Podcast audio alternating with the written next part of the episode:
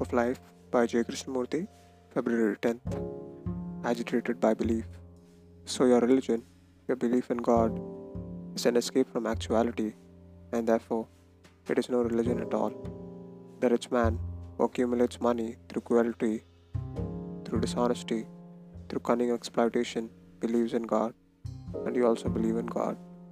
You also are cunning, cruel, suspicious, envious is God to be found through dishonesty, through deceit, through cunning tricks of the mind, because you collect all the secret books the various symbols of God. Does that indicate that you are a religious person? So, religion is not escape from the fact. Religion is the understanding of the fact of what you are in your everyday relationships. Religion is the manner of your speech, the way you talk, the way you address your servants, the way you treat your wife, your children, and neighbors.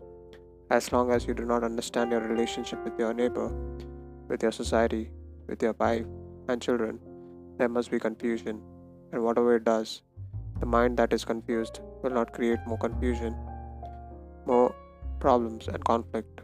Mind that escapes from the actual, from the facts of relationship, shall never find God.